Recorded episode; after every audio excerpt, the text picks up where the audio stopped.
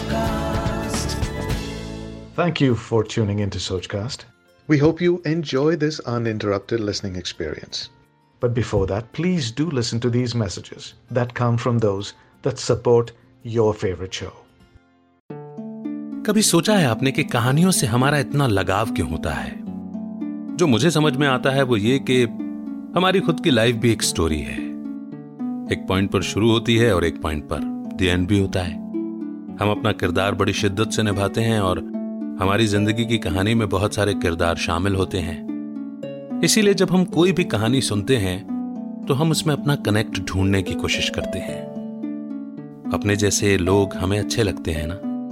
और अपने से कुछ अलग भी अगर वो इंस्पायर करते हों, कुछ बेहतर देते हों तो। तो कुछ बेहतर मिले इसी इंटेंशन से अपनी ज़िंदगी के सफ़र में मैंने एक और सफ़र शुरू किया जिसका नाम है कहानियों का सफ़र।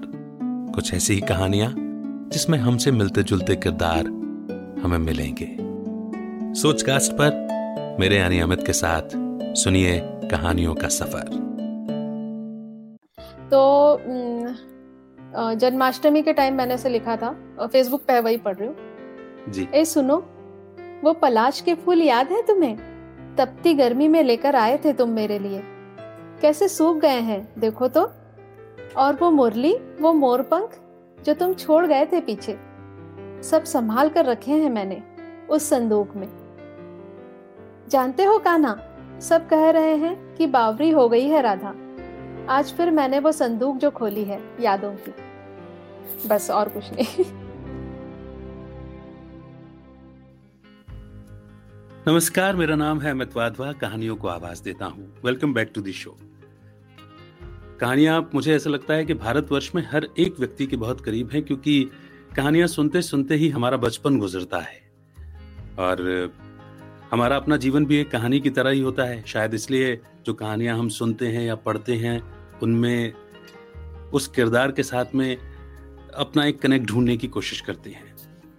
पर जिन कहानियों को मैं पढ़ता हूँ, जिन कहानियों को मैं आवाज़ देता हूँ, और उन कहानियों को लिखने वाले जो लेखक हैं, उनकी भी अपने जीवन की एक कहानी है, मगर जब वो रचना करते हैं तो क्या वो घटनाएँ होती हैं? क्या वो उनके कहानियों के पीछे एक मूल विचार होता है?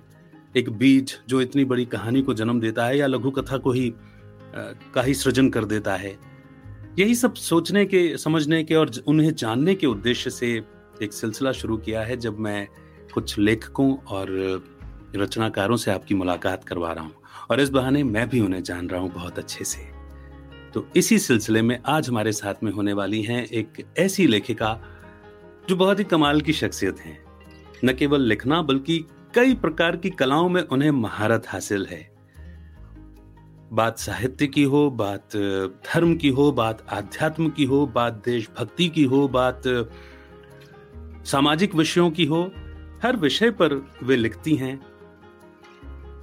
समीक्षा जब वे करती हैं, बहुत सुंदर लिखती हैं। यात्रा वृत्तांत उनके लिखे हुए इतने मनोरम होते हैं, इतने सुंदर होते हैं कि ऐसा लगता है कि आप वहाँ पहुँच जाती हैं। वो कमाल हैं। वो गीत भी बहुत अच्छा लिखती हैं, कविताएँ भी बहुत अच्छा लिखती हैं और हर विषय पर अपने विचार बहुत अच्छे तरीके से अभिव्यक्त करती हैं। एक शिक्षिका के रूप में एक ट्यूटर के रूप में इन दिनों अपनी भूमिका निभा रही हैं। और मुझे लगता है कि इतना सारा मैं उनके बारे में बोल रहा हूँ तो आप भी उनसे मिलने के लिए उत्सुक हो रहे होंगे। स्वागत करते हैं हमारे साथ में आज अनघा जोगलेकर जी का। थैंक यू नमस्कार। अनघा जी मैं आपकी ज़्यादा हो गई। नहीं मैं मैं ये, यही कहने वाला था कि अभी भी मुझे ऐसा लग रहा है कि मैंने आपके बारे में कम बोला है क्योंकि मैं आपको एक बहुत ही विशेष मत परमात्मा की विशेष रचना के रूप में देखता हूँ। आपने इतने सुंदर उपन्यास भी लिखे मैं आपको एक स्थापित लेखिका के रूप में भी देखता हूँ। क्योंकि बाजीराव बल्लाल एक अद्वितीय योद्धा की एक और पुस्तक है जिसका टाइटल ही मुझे बहुत सुंदर लगता है राम का जीवन या जीवन में राम। अश्वत्थामा उनके ऊपर भी आपने पुस्तक लिखी है आप, आपका उपन्यास प्रकाशित हुआ है यशोधरा कैलाश मानसरोवर का यात्रा वृत्तांत आपने एक पुस्तक के रूप में प्रकाशित कर दिया ये तो मुझे मालूम ही नहीं था। ये भी मेरी मेरी नई जानकारी है। नवयुग की लघु कथाएँ। तो चाहे वो रंगोली बनाना हो, चित्रकारी करना हो, गीत लिखना हो, कविता लिखना हो, लघु कथाएँ लिखना हो, यात्रा वृत्तांत लिखना हो, उपन्यास लिखना हो, कहानी लिखना हो, हर हर विधा में समीक्षाएँ लिखना हो, हर विधा में आपको महारत हासिल है। मुझे लगता है कि बहुत विशेष वरदानों से आपको परमात्मा ने विभूषित किया हुआ है। आपको जानना, आपको समझना तो मेरे लिए बहुत ही विशेष होगा। मैं सिर्फ़ एक बात कहूँगी कि मेरे ऊपर प्रभु राम की कृपा है और जो भी है उनका ही है।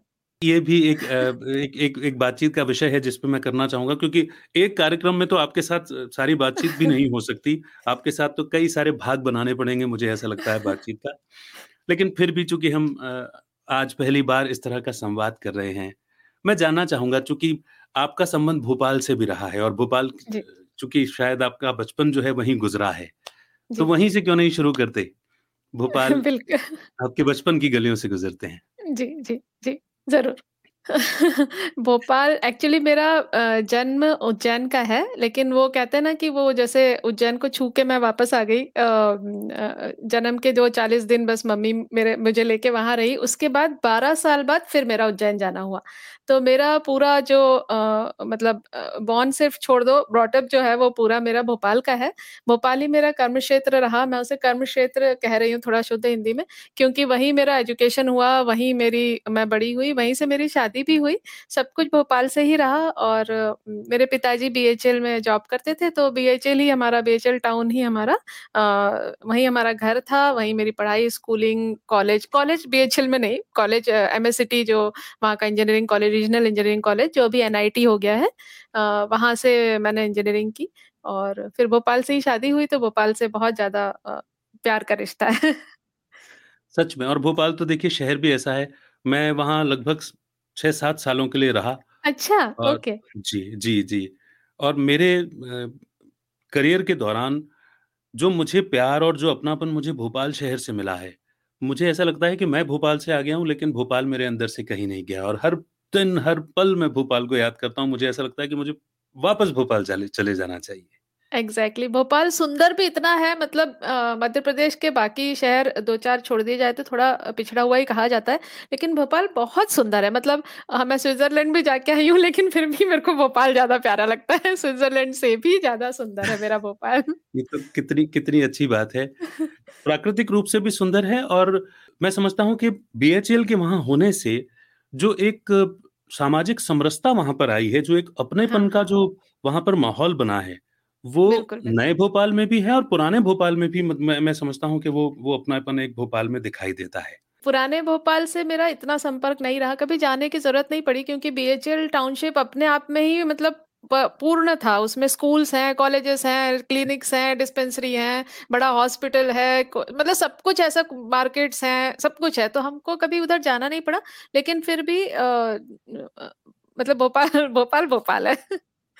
True true true true. Complete है वो बीएचएल टाउनशिप बिल्कुल।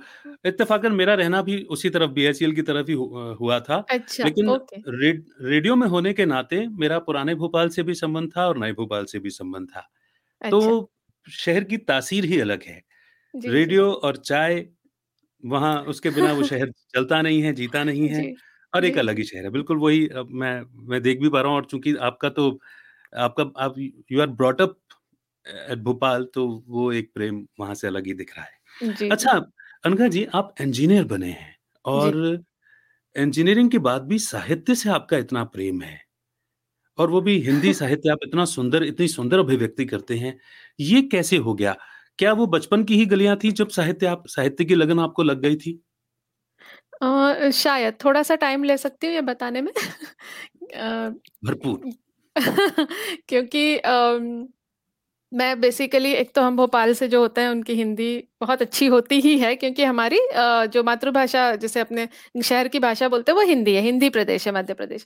वैसे मैं मराठी हूँ और हमारे पिताजी मेरे बाबा हम लोग बोलते हैं आई बाबा तो उन्होंने कंपलसरी किया था घर में मराठी बोलना। तो इस वजह से हमें मराठी भी बहुत अच्छी आ गई हम तीन भाई बहन है हमको मराठी भी बहुत अच्छे से आ गई और हिंदी चूँकि पूरा माहौल ही हिंदी था तो हिंदी बहुत अच्छे से आई। और मेरी स्कूलिंग स्टार्टिंग में सरस्वती शिशु मंदिर से हुई है, जहाँ से मुख्य संस्कार जो डलते हैं बच्चे में। तो बाबा की यही इच्छा थी कि तीनों बच्चों में जो शुरुआती नींव है, संस्कार डलने बहुत ज़रूरी है। घर में तो डले ही डले, साथ में सरस्वती शिशु मंदिर से, उसके बाद फिर मैं डीएवी में गई, फिर और दूसरा हाई स्कूल में भी। तो हिंदी मैंने हमेशा अपने पास सब्जेक्ट रखा। और जो हमारे स्कूल की प्रिंसिपल थी रमा श्रीवास्तव जी, वो हिंदी में पीएचडी थी और उनको मुझसे बड़ा स्नेह था, तो मैंने उनसे जो सीखा वो हिंदी सीखी। तो हिंदी उनसे बहुत अच्छी सीख ली। आपका पहले प्रश्न का जवाब और दूसरा ये कि मुझे याद नहीं पड़ता लेकिन हमारे जो स्कूल के टीचर्स थे, सरस्वती शिशु मंदिर और डीएवी के जब छोटी थी मैं, तो वो लोग अब मिलते ही हैं ऑब्वियसली हम लोग अपने टीचर से जाके मिलते हैं।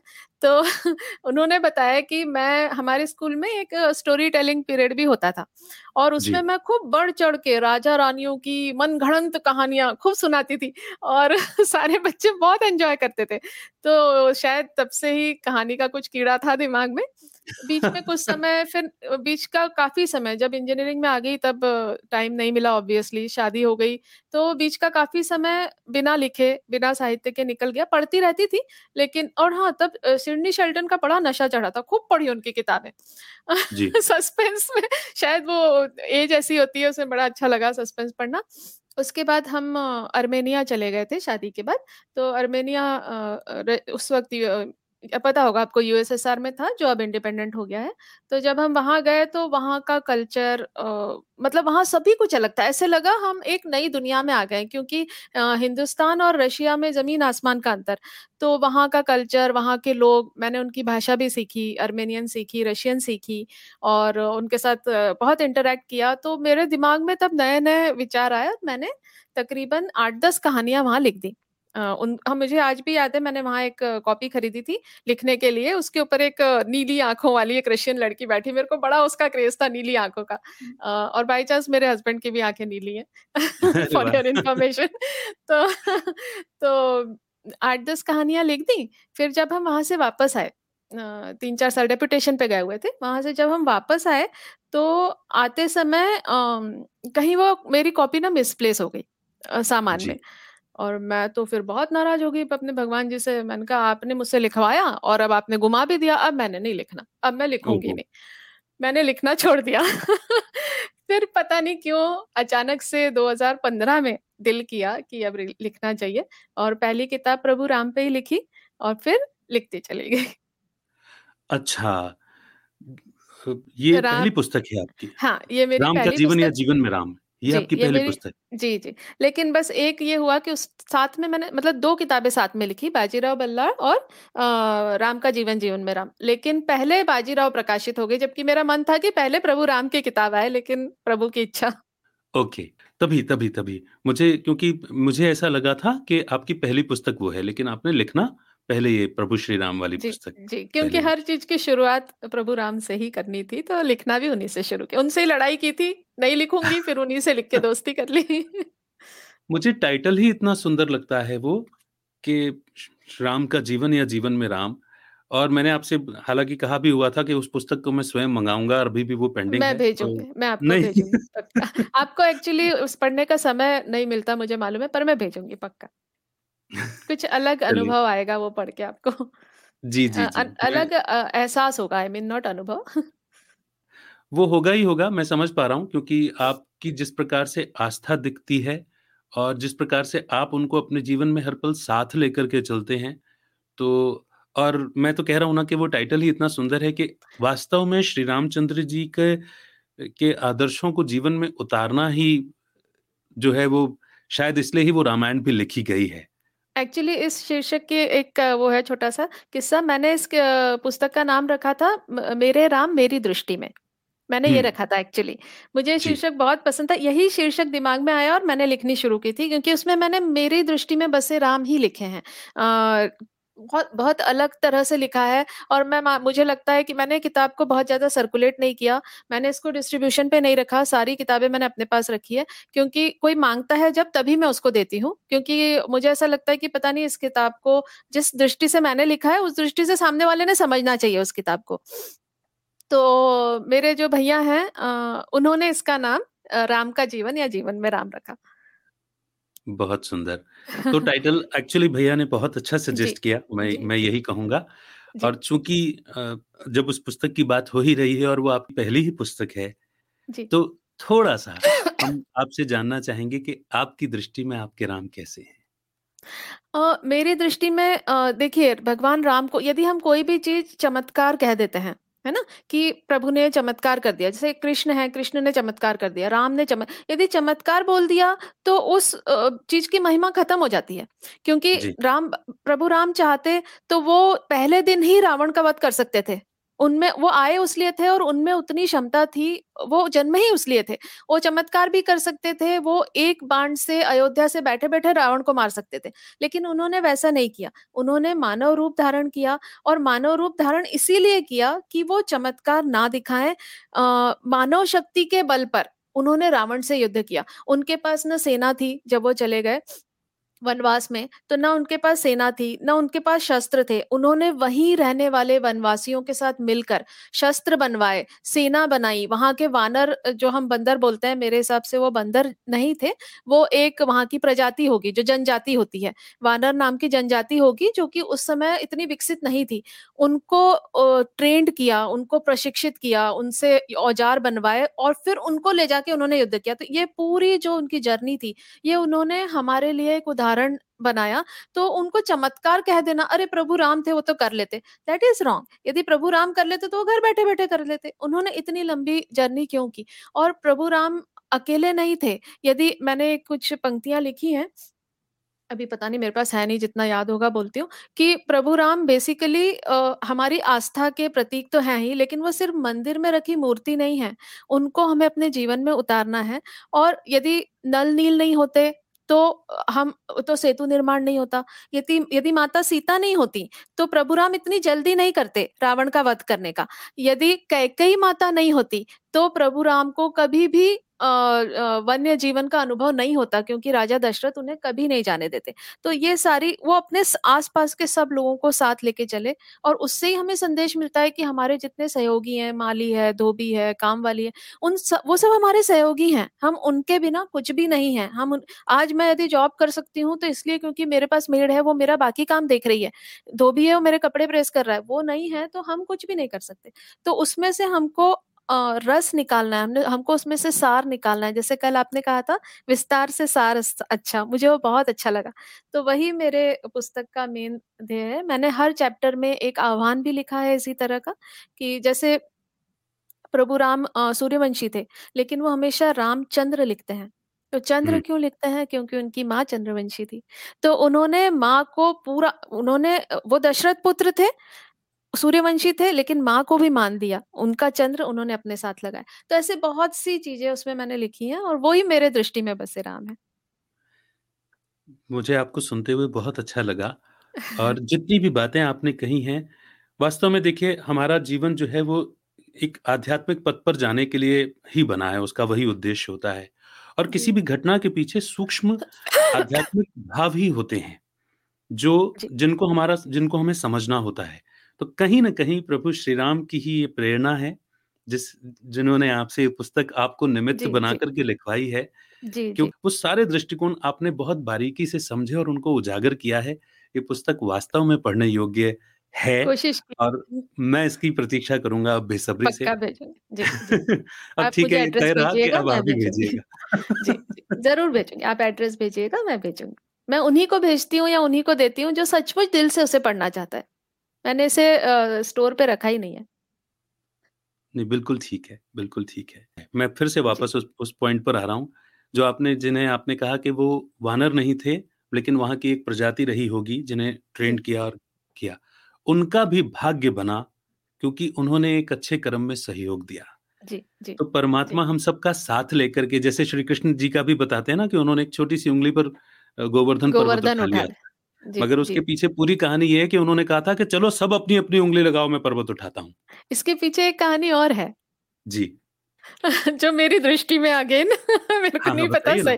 अभी क्योंकि मैंने देव की लिखी है तो उसमें वो मैंने प्रकरण लिखा है किस्सा लिखा है कि दरअसल गोवर्धन गायों का वर्धन था वो। वो सांकेतिक है गोवर्धन क्योंकि उस समय कंस गायों का उनके जितनी भी गायें थी उससे दूध दही मक्खन कंस के सैनिक छीन के ले जाते थे तो उन्होंने गायों का वर्धन किया दैट इज़ गोवर्धन गायों का बढ़ावा। तो मेरी दृष्टि में वो है वो भी मैंने एक तरह से एक्सप्लेन किया थोड़ा अलग है थॉट बिल्कुल सही है मैं कह रहा हूँ ना कि ये सारे आध्यात्मिक दृष्टिकोण है गवों का वर्धन करने वाले गोपाल जो गवों को पालते हैं। पालते हैं जी जी। कन्हैया यानी कन्याओं का रक्षक करने रक्षण करने वाला। रक्षण करने वाला। उनके हर तो, एक नाम का अर्थ है। यस। हर एक नाम के पीछे कर्तव्यवाचक अर्थ हैं।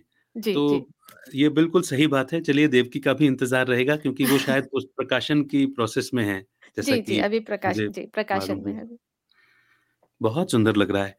अच्छा अनघा जी हाँ। आपने प्रभु श्री राम को तो अपना माना ही हुआ है और उन पर आपने ये पुस्तक आपने अपने दृष्टिकोण से लिखी है कि आपकी दृष्टि में श्री राम कैसे हैं।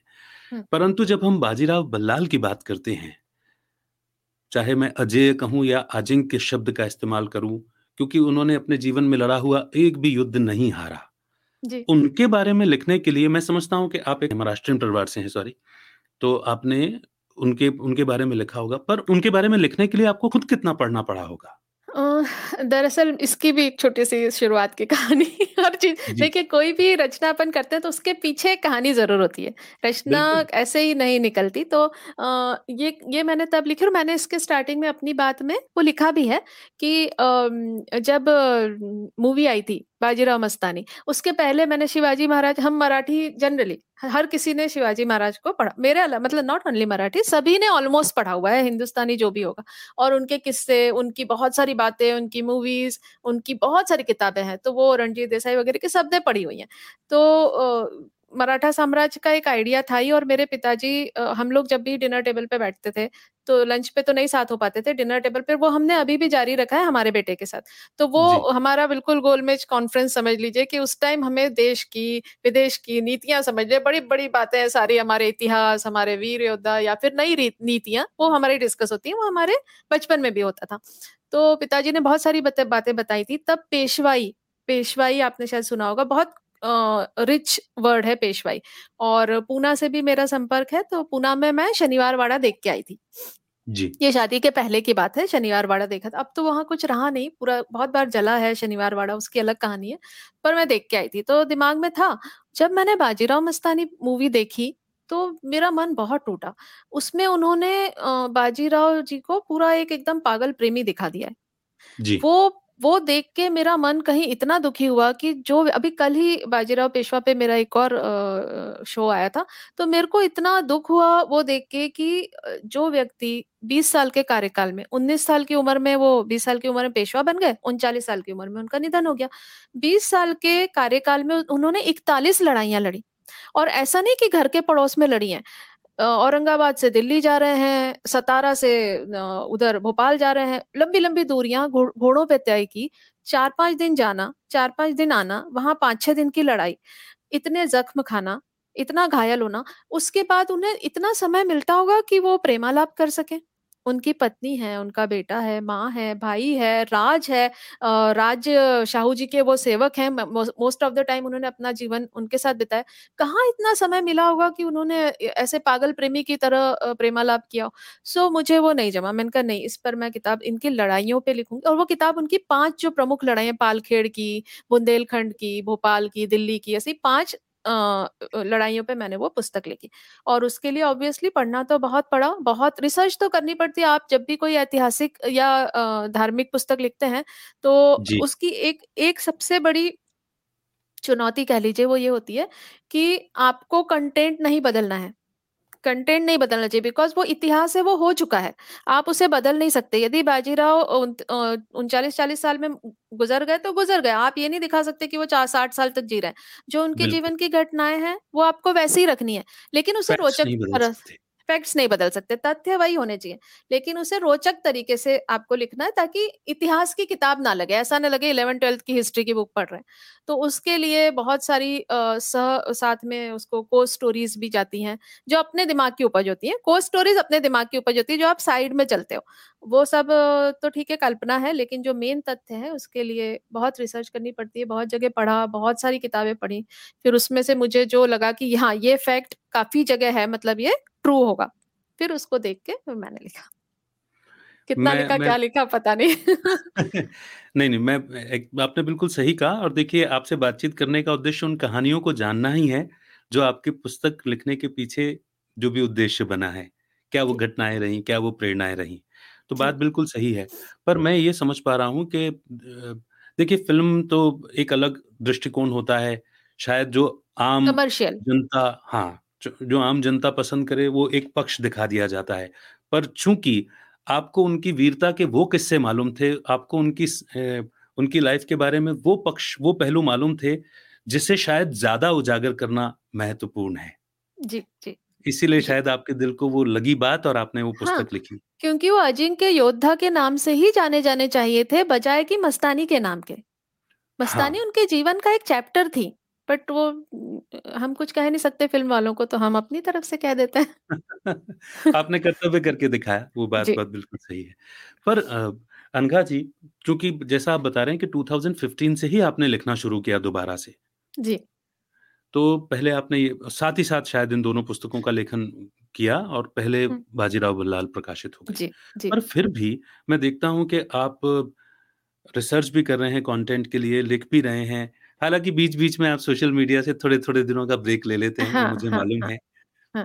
पर घर परिवार की ज़िम्मेदारी होते हुए और जैसा आपने बताया कि आप एक ट्यूटर भी हैं जी. ये सब कैसे संभव कर पाते हैं? ये टाइम मैनेजमेंट कैसे हो जाता है? क्योंकि एक ले, एक लेखक के लिए सबसे ज़्यादा ज़रूरी है डिसिप्लिन रहना। जी। रिसर्च भी करनी है रोज़ाना लिखना भी है और दिन तो वही है। हम 24 घंटे कहते हैं लेकिन उसमें से एक बड़ा हिस्सा तो है वो जो सोने और सोने खाने में जाता है। बराबर बराबर। एक्चुअली तो एक तर धुन. मेरे को धुन है, मैं धुन की मतलब एकदम पक्की हूँ। एक बार जो बोलते ना जो मैंने कमिटमेंट दे दी वो दे दी, फिर मैं अपने बाप की भी नहीं सुनता जो डायलॉग है वो मेरे वो मेरे ऊपर फिट बैठता है कि मैंने एक बार कमिटमेंट खुद से कमिटमेंट खुद से कर ली तो कर ली कि मुझे लिखना ही और तीन महीने का समय मैं अपने आप को देती हूँ, कि तीन महीने में मुझे रिसर्च कर भले ही फिर मैं बहुत ज़्यादा शब्द नहीं लिखती लाइक पचास हज़ार साठ हज़ार शब्द। ऐसा नहीं है कि मैं 400 पेज की किताब लिखती हूँ, डेढ़ से 200 पेजेस की किताब, पचास साठ हज़ार शब्द 65,000 चार शब्द हो जाता है। पर उसमें जो मेन सार है वो मेरा आ जाना चाहिए पूरा। तीन महीने का समय रिसर्च और लिखने में और मैं बहुत गंदा गंदी राइटिंग लिखती हूँ मतलब मैं खुदा खुद पढ़े खुदा बाचे वाली कंडीशन है। आ, नहीं मैं, मैं किसी दिन फ़ोटो अपलोड करूँगी तो आप लोग कोई नहीं पढ़ मैं ही नहीं पढ़ पाती। होता क्या है कि मेरे दिमाग में विचार शायद ज़्यादा तेज चलते हैं और हाथ उतनी तेज नहीं चल पाता। तो वो राइटिंग कहीं भी और फिर कहीं भी कोने में ऊपर कुछ आया तो स्टार बना दिया कहीं एरो लगा दिया कहीं तो भी कुछ तो भी कर लेती हूँ। और उसके बाद मुझे तुरंत टाइप करना पड़ता है नहीं तो मैं समझ नहीं पाऊँगी कि मैंने यहाँ क्या लिखा था। तो उस चक्कर में टाइपिंग भी खुद ही करनी है और आजकल टाइप्ड मैन्युस्क्रिप्ट ही देनी पड़ती है वो पहले टाइप की तो रहा नहीं कि आप हाथ से लिखी हुई दे दो। उसके बाद मैं खुद ही उसकी प्रूफ रीडिंग भी करती हूँ।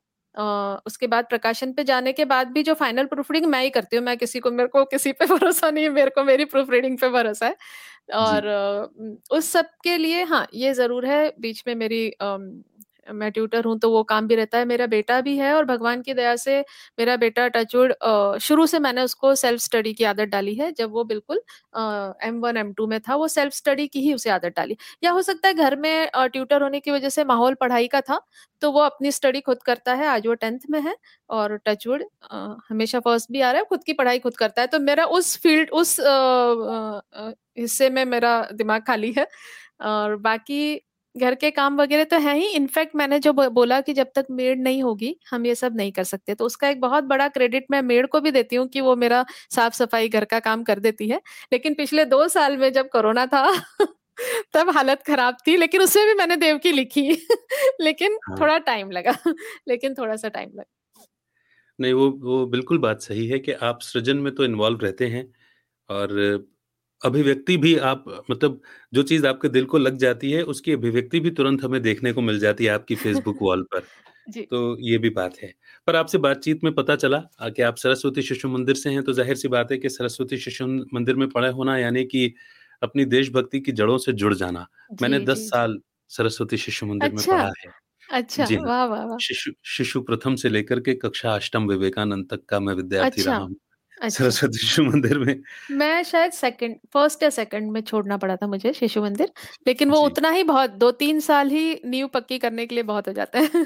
बीज बहुत सुंदर वहाँ से डल जाता है, सबसे जी, अच्छी जी। बात ये है। जी, तो। आपकी आपका भाषाई प्रेम, आपका सांस्कृतिक ज्ञान जो है आपका, वो वो वहाँ से आना शुरू हो जाता है। और दूसरी बात आपने बहुत सुंदर बताई कि डिनर टेबल पर जो डिस्कशन आपके आपके पिताजी के साथ हुआ करते रहे हैं, चाहे वो देशभक्ति की बात हो, राजनीति की बात हो या इतिहास की बात हो, तो कहीं ना कहीं से वो एक कल्चर जो है वो ट्रांसफ़र हुआ है, वो बड़ी सुंदर पेरेंटिंग है, जिसको आपने बातों-बातों में ये भी बताया कि आज आप विष्णु आपने बड़ा सुंदर नाम रखा है विष्णु या। तो उसका घर का नाम विष्णु है और स्कूल में उसका शाश्वत नाम रखा है। जी हाँ जी हाँ शाश्वत। शाश्वत भी प्रभु राम का एक नाम है। हाँ हाँ बिल्कुल सही बात है और विष्णु मैं समझ गया था कि प्रभु श्री राम से प्रेम के प्रेम, प्रेम से चलते ही वो नाम आया है। बात जी। बिल्कुल सही है। फिर यशोधरा क्योंकि ये सारे किरदार जो हैं वो कहीं ना कहीं इतिहास में ही इतिहास की ओर ही जा रहे हैं। इसके जी। पीछे की क्या कहानी है? अ, इसके पहले मैंने अश्वत्थामा लिखी थी तो जी। मेरे ती, तीनों ही कैरेक्टर अश्वत्थामा का थोड़ा सा बता देती हूँ। अ, अश्वत्थामा के लिए बहुत नेगेटिव कैरेक्टर है सबको पता है और सब हेट ही करते हैं क्योंकि उसके दो कर्म इतने बुरे थे कि भगवान श्री कृष्ण ने भी उसको शाप दिया। तो हम्म। मुझे कहीं ऐसा लगा कि वो जब मतलब सब कुछ मेरे दिमाग में ही चलता है सब मुझे ऐसा लगता है कि अश्वत्थामा जो अभी भी भटक रहा है ऐसा कहते हैं बहुत लोगों ने तो उसे देखने की भी दावा किया है कि हमने उसे देखा है हो भी सकता हम्म। है हम उसे झुटला नहीं सकते तो लेकिन मैंने देखा नहीं है तो मैं वो नहीं कह सकती। अ, लेकिन कहीं तो भी उसे ग्लानी तो हुई। उसके बाद। और वो ग्लानी ऐसा कुछ कहा जाता है कि जिस दिन अश्वत्थामा उस शाप से मुक्त हो जाएगा, उस दिन दुनिया खत्म हो जाएगी। मतलब वो दुनिया का अंत होगा। जब अश्वत्थामा उस शाप से मुक्त होगा, उसकी ग्लानी ही उसको शाप से मुक्त कराएगी। तो मुझे लगा हाँ, कहीं ना कहीं तो ग्लानी हुई होगी, तो हमें अश्वत्थामा के पॉइंट ऑफ़ व्यू से भी सोचना चाहिए। तो मैंने अपने आप को अश्वत्थामा की जगह रखा और फिर जो मेरे मन में थॉट्स है वो तो पूरी तरह से भगवान ने लिखवाई मेरे से। पूरा अश्वत्थामा जो बोल रहा है, उसकी ग्लानी है, उसकी गलती है, उसका बचपन का दुख है, वो सारा उसमें मैंने लिखा एक इंटरव्यू की तरह है वो, संवाद है। एक ब्राह्मण उससे पूछता है और वो उसको बताता है, इस तरह का ये थोड़ा अलग प्रयोग था। फिर मैंने देखा कि मेरे तीनों उपन्यास पुरुष प्रधान हो गए और महिलाओं पे तो मैंने कुछ लिखा ही नहीं मुझे मुझे मेरे पति ने पूछा कि भाई तुम तो फेमिनिस्ट बनती हो तुमने तो महिलाओं पे कुछ लिखा ही नहीं। तो मैंने कहा ठीक है अब मैं पात्र खोजती हूँ। तो सबसे पहले जो वुमन प्रोटोगनिस्ट जो फ़र्स्ट वुमन प्रोटोगनिस्ट थी वो थी यशोधरा। और मेरे मन में उनके प्रति था बहुत दिनों से लेकिन वो ऊपर सरफेस पे नहीं आ पा रहा था। और जैसे ही ये बात मैंने सुनी कि महिलाओं पे कुछ नहीं लिखा फिर मैंने उन पे रिसर्च शुरू की और इतना सुंदर मिला। हालाँकि सच कहूँ तो यशोधरा पे भी बहुत कम है। यदि बुद्ध समुद्र हैं तो यशोधरा एक बूंद के बूंद जितना ही मिलता है यशोधरा कम बहुत कम। हम्म बहुत ही कम मतलब समुंदर और बूंद आप समझ लीजिए, इतना कम वर्णन है। तो उसमें उस एक बूंद से मेरे को विश्व रचना था। तो वो मैंने कोशिश की रचने की और उनके जो-जो मेन पॉइंट्स मुझे मिले, उसके इर्द-गिर्द पूरी कहानी काल्पनिक बनाई लेकिन जो उनके मेन तथ्य थे, उनको वैसे ही रखा और उनका जो प्रोटोगनिस्ट वाला जो इमेज था, वो मैं बाहर लाना चाहती थी। तो वही मैंने यशोधरा का इमेज बाहर लाया। और इन सब के बारे में सुनते हुए ना ऐसा लग रहा है कि कोई भी पुस्तक छोड़ ही नहीं सकते हम मैं सारी भेज देती हूँ। लेकिन आपको समय नहीं मिलेगा पढ़ने का ये निश्चित है। मुझे भी कुछ मंगाने का सौभाग्य दीजिए हालां हालाँकि मैंने आपने कहा हुआ था, पर आज मैं मैंने कहा चलो ठीक है, आप कह रहे हैं तो ठीक है। पर सच में क्योंकि जि जिस विचारधारा के साथ में आप ये बात कह रहे हैं और वाक़ई में यशोधरा जी के बारे में बहुत ज़्यादा नहीं लिखा है, कुछ थोड़ा बहुत ही वर्णन है जिसके आधार पर आपने लिखा होगा और कितना सुंदर लिखा होगा, वो तो बात ही क्या कहने। कैलाश मानसरोवर की यात्रा का वृत्तांत तो आपने फ़ेसबुक पर अलग हमारे सामने प्रस्तुत किया हाँ, ही। था। हाँ जी, वो हाँ वाक़ई। में ऐसा लग रहा था कि जितने भी लोग आपसे जुड़े हुए हैं और जिस जो उस वृत्तांत को पढ़ रहे हैं, वो सब धन्य हो रहे हैं। वो सब मेरे साथ-साथ यात्रा कर रहे थे एक्चुअली। हाँ, हाँ, मतलब वहाँ पर इंटरनेट की उपलब्धता नहीं होने से कम होने के बावजूद भी, आपको जब समय मिलता था, जैसे ही आपको उपलब्धता होती थी, आप लिखते थे। वहाँ के फ़ोटोग्राफ्स और कुछ वीडियोज़ जो आप अपलोड करते थे, ऐसा लगता था कि हम आपके साथ में ही हैं। तो वो आपकी स्टोरी टेलिंग वाक़ई में बहुत स्ट्रॉन्ग होनी चाहिए। वो आपकी टीचर जो हैं, वो बिल्कुल सही कहती हैं कि जो आप बचपन से किस्से कहानियाँ सुनाते आए हैं, वो आपका वर्णन ऐसा होता है कि थिएटर ऑफ़ माइंड इतना सुंदर क्रिएट हो जाता है कि हम वहाँ पहुँच जाते हैं। धन्यवाद। ये भगवान की कृपा और कुछ नहीं। वो आपका निमित्त भाव है, ये अच्छा भाव है मैं तो ये कहूँगा। और समीक्षाएँ भी जब आप लिखते हैं तो मैं देखता हूँ कि वो इतना सुंदर निकल करके आता है, जैसा भाव रहता है आप वैसा ही प्रस्तुत करने की कोशिश करते हैं। जी, जी। और लिखने की बात हो, चाहे आपके चित्रों को बनाने की बात हो, वो भी आपके बहुत वो बहुत सुंदर भाव से आपके चित्र आप रखते हैं और जो छोटा-सा कैप्शन आता है ना उनके साथ में, वो उसको और विशेष बना देता है। वो टाइटल देना चाहिए, पहले नहीं देती थी और मैं डेट भी नहीं लिखती थी। ये आदत मेरी मम आई ने डलवाई कि एक तो डेट लिखनी चाहिए क्योंकि जब आप कभी आगे जाके 20 साल बाद यदि ज़िंदा रहे, तो 20 साल बाद यदि देखा तो आपको बड़ी खुशी होती है कि अरे! उस समय मैं ऐसा बनाती थी। तो और उस पे कैप्शन होना चाहिए तो वो रिलेट को-रिलेट हो जाता है चित्र। जी, जी, जी। तो चित्र बनाना भी आपने कहीं विशेष सीखा या एक जगह 2 जगह मैंने सीखा है। एक मैं 6th में थी, तो मेरे बाबा को मेरी चित्रकला उन मैं कोई कहीं भी कुछ भी बनाती रहती थी पेंसिल से ब्लैक एंड व्हाइट कहीं कुछ देख लिया, तो बाबा पेरेंट्स समझ जाते हैं कि बच्चे में किस चीज़ की रुचि है। तो वहाँ पे एक थी चुग मैडम, मेरे को नाम याद है उनका, शक्ल हल्की-सी याद है। तो वो ऑयल पेंट सिखाती थी। तो मैं सिक्स में थी, छोटे ही होते हैं सिक्स में तो बच्चे। तो मेरे को टर्पेंट ऑयल वगैरह वो मैं सब गिरा देती थी, सब गंदगी कर देती थी, पर वहाँ मैं एक महीना गई थी, तो तब मेरे को रंगों का संयोजन समझ में आता एक ही महीना गई थी। उसके बाद सब छोड़ दिया, पेंटिंग-वेंटिंग सब कुछ नहीं, तब फिर कुछ नहीं बनाया।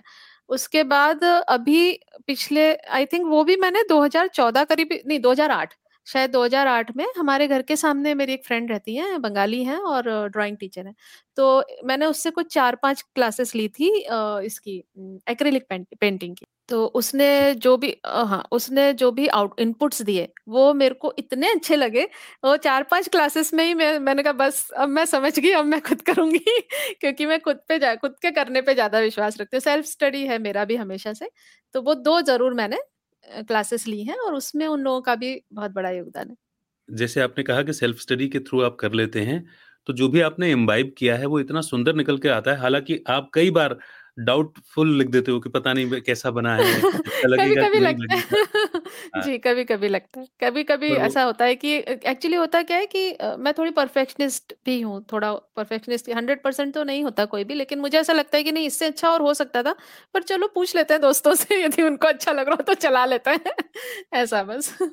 वो अच्छा हर अच्छे कलाकार की एक निशानी होती है कि शायद इससे बेहतर और कर सकते हैं, शायद इससे बेहतर और कर सकते इसीलिए हैं। आर्ट में पता है कभी भी फुल मार्क्स नहीं मिलते हैं, क्योंकि जो भी आपने किया है आप उससे बेहतर कर सकते वाह! ये एक बड़ी सुंदर बात कही आपने। बहुत सुंदर। मैंने अप्रेज़ल में सुना था कि कभी भी अप्रेज़ल फुल नहीं होता। लेकिन यहाँ आपके आपके जब आप ये बात कह रहे हैं आर्ट को सुन कर के तो सुकून लग रहा है। सुकून लग रहा है। हाँ, कुछ तो फ़ील्ड्स हैं जहाँ फूल नहीं मिलते हैं। हाँ, ये अच्छा है। और जैसा आपने एक बात छोटी-सी कही कि दोस्तों से पूछ लेते हैं। मैंने एक बहुत सुंदर अभिव्यक्ति आपकी देखी थी फ़ेसबुक पर। शायद इसी रक्षाबंधन की बात है वो, कि फ़ेसबुक के थ्रू आपने आपके जो संबंध संपर्क बने, जिनके साथ में आपका संवाद होता है, उनके प्रति आपने इतना सुंदर भाव लिखा था, सबको उसमें संबोधित किया था। हालाँकि बात बिल्कुल सही है कि पूरी लिस्ट का नाम लिखना नहीं होता, लेकिन जिनके साथ अधिक संवाद होता है, जिनके साथ हम अधिक बातचीत में रहते हैं, वो उन उनके नाम लिख करके आपने उनको भाव विभोर कर दिया था। उसे पढ़ करके मुझे भी बहुत अच्छा लगा था।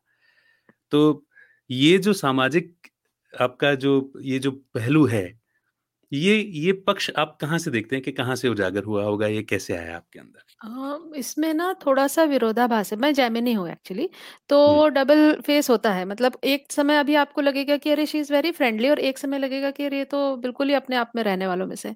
तो मैं अदरवाइज़ बिल्कुल भी सोशल नहीं हूँ।